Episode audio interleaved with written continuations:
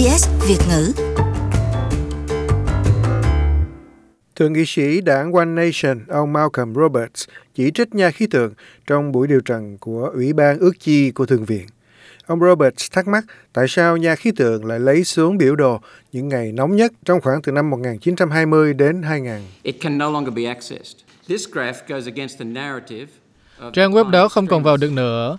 Biểu đồ đó đi ngược lại với quan điểm của những nhà hoạt động quá khích về khí hậu. Vì vậy mà nó bị gỡ xuống. Có phải vì nó đi ngược lại với quan điểm của nhà khí tượng hay là vì nó không đúng?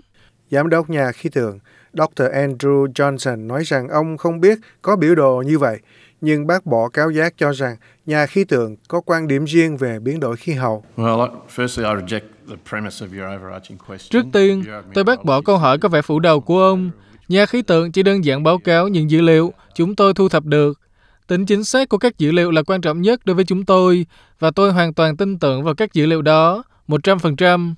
Thượng nghị sĩ đảng Xanh Sarah Hanson Young, trong khi đó chất vấn giới chức của Bộ Năng lượng và Môi trường về phản ứng của chính phủ trước vấn đề biến đổi khí hậu.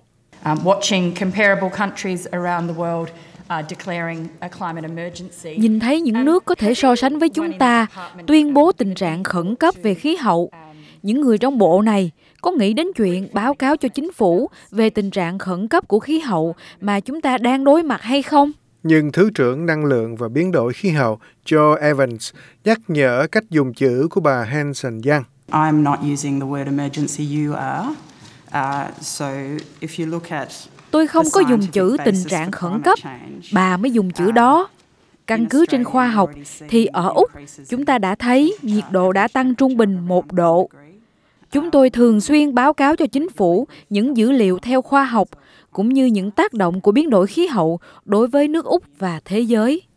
Trong khi đó, đảng Lao động đã vận động Quốc hội biểu quyết công nhận biến đổi khí hậu là tình trạng khẩn cấp. Người đưa ra nghị quyết đó là phát ngôn nhân về khí hậu của đối lập, ông Mark Butler.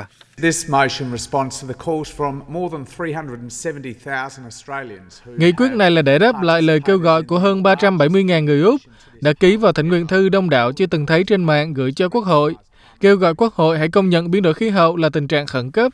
Nhưng chỉ có năm người của đảng Lao động có mặt khi ông Butler đệ trình nghị quyết của ông, khiến Bộ trưởng Năng lượng Angus Taylor mỉa mai nghị quyết này không có thực chất.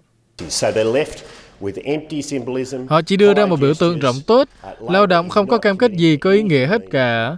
Chính thủ hiến lao động của Victoria cũng từng nói, điều chúng ta cần là hành động chứ không phải là lời nói kia mà. Nhưng dân biểu của đảng quốc gia Barnaby Joyce kêu gọi đảng lao động hãy hợp tác để giải quyết tình trạng hạn hán. Nếu lao động muốn làm việc với lượng đảng, thì tôi sẽ không phản đối. Tôi không biết chúng ta có cần một nội các thời chiến hay không, nhưng tôi hoan nghênh thái độ lượng đảng của họ. Cũng tại buổi điều trần của Ủy ban ước chi Thượng viện, các dân biểu được biết chính phủ đã chi ra gần hai mươi bảy triệu đô la Úc kể từ khi mở lại trại tạm giam di trú trên đảo Christmas từ tháng hai năm nay. Thượng nghị sĩ đảng Xanh, ông Nick McKim hỏi thêm. Chúng ta chi ra ba mươi triệu đô la để mở cửa lại một cơ sở, chỉ để giam giữ có bốn người trong hai tháng có đúng không? Chỉ huy lực lượng biên phòng Michael Altram xác nhận số tiền đã tiêu tốn, nhưng nói rằng trại giam trên đảo Christmas được mở cửa lại, không phải chỉ cho bốn người.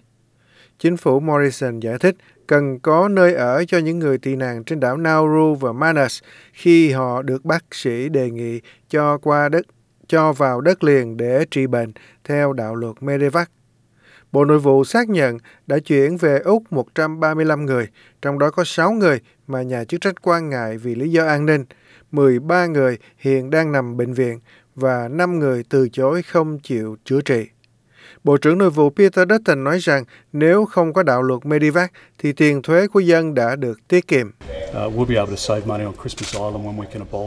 Chúng ta sẽ tiết kiệm được chi phí cho đảo Christmas khi chúng ta loại bỏ được đạo luật Medivac, bởi vì nhiều người đã vào Úc bằng cửa sau nhờ đạo luật của lao động. Bộ Nội vụ cho hay trại giam trên đảo Christmas sẽ tiếp tục được duy trì cho đến khi nào nó vẫn còn là một cách răn đe cho mục đích bảo vệ biên giới của Úc.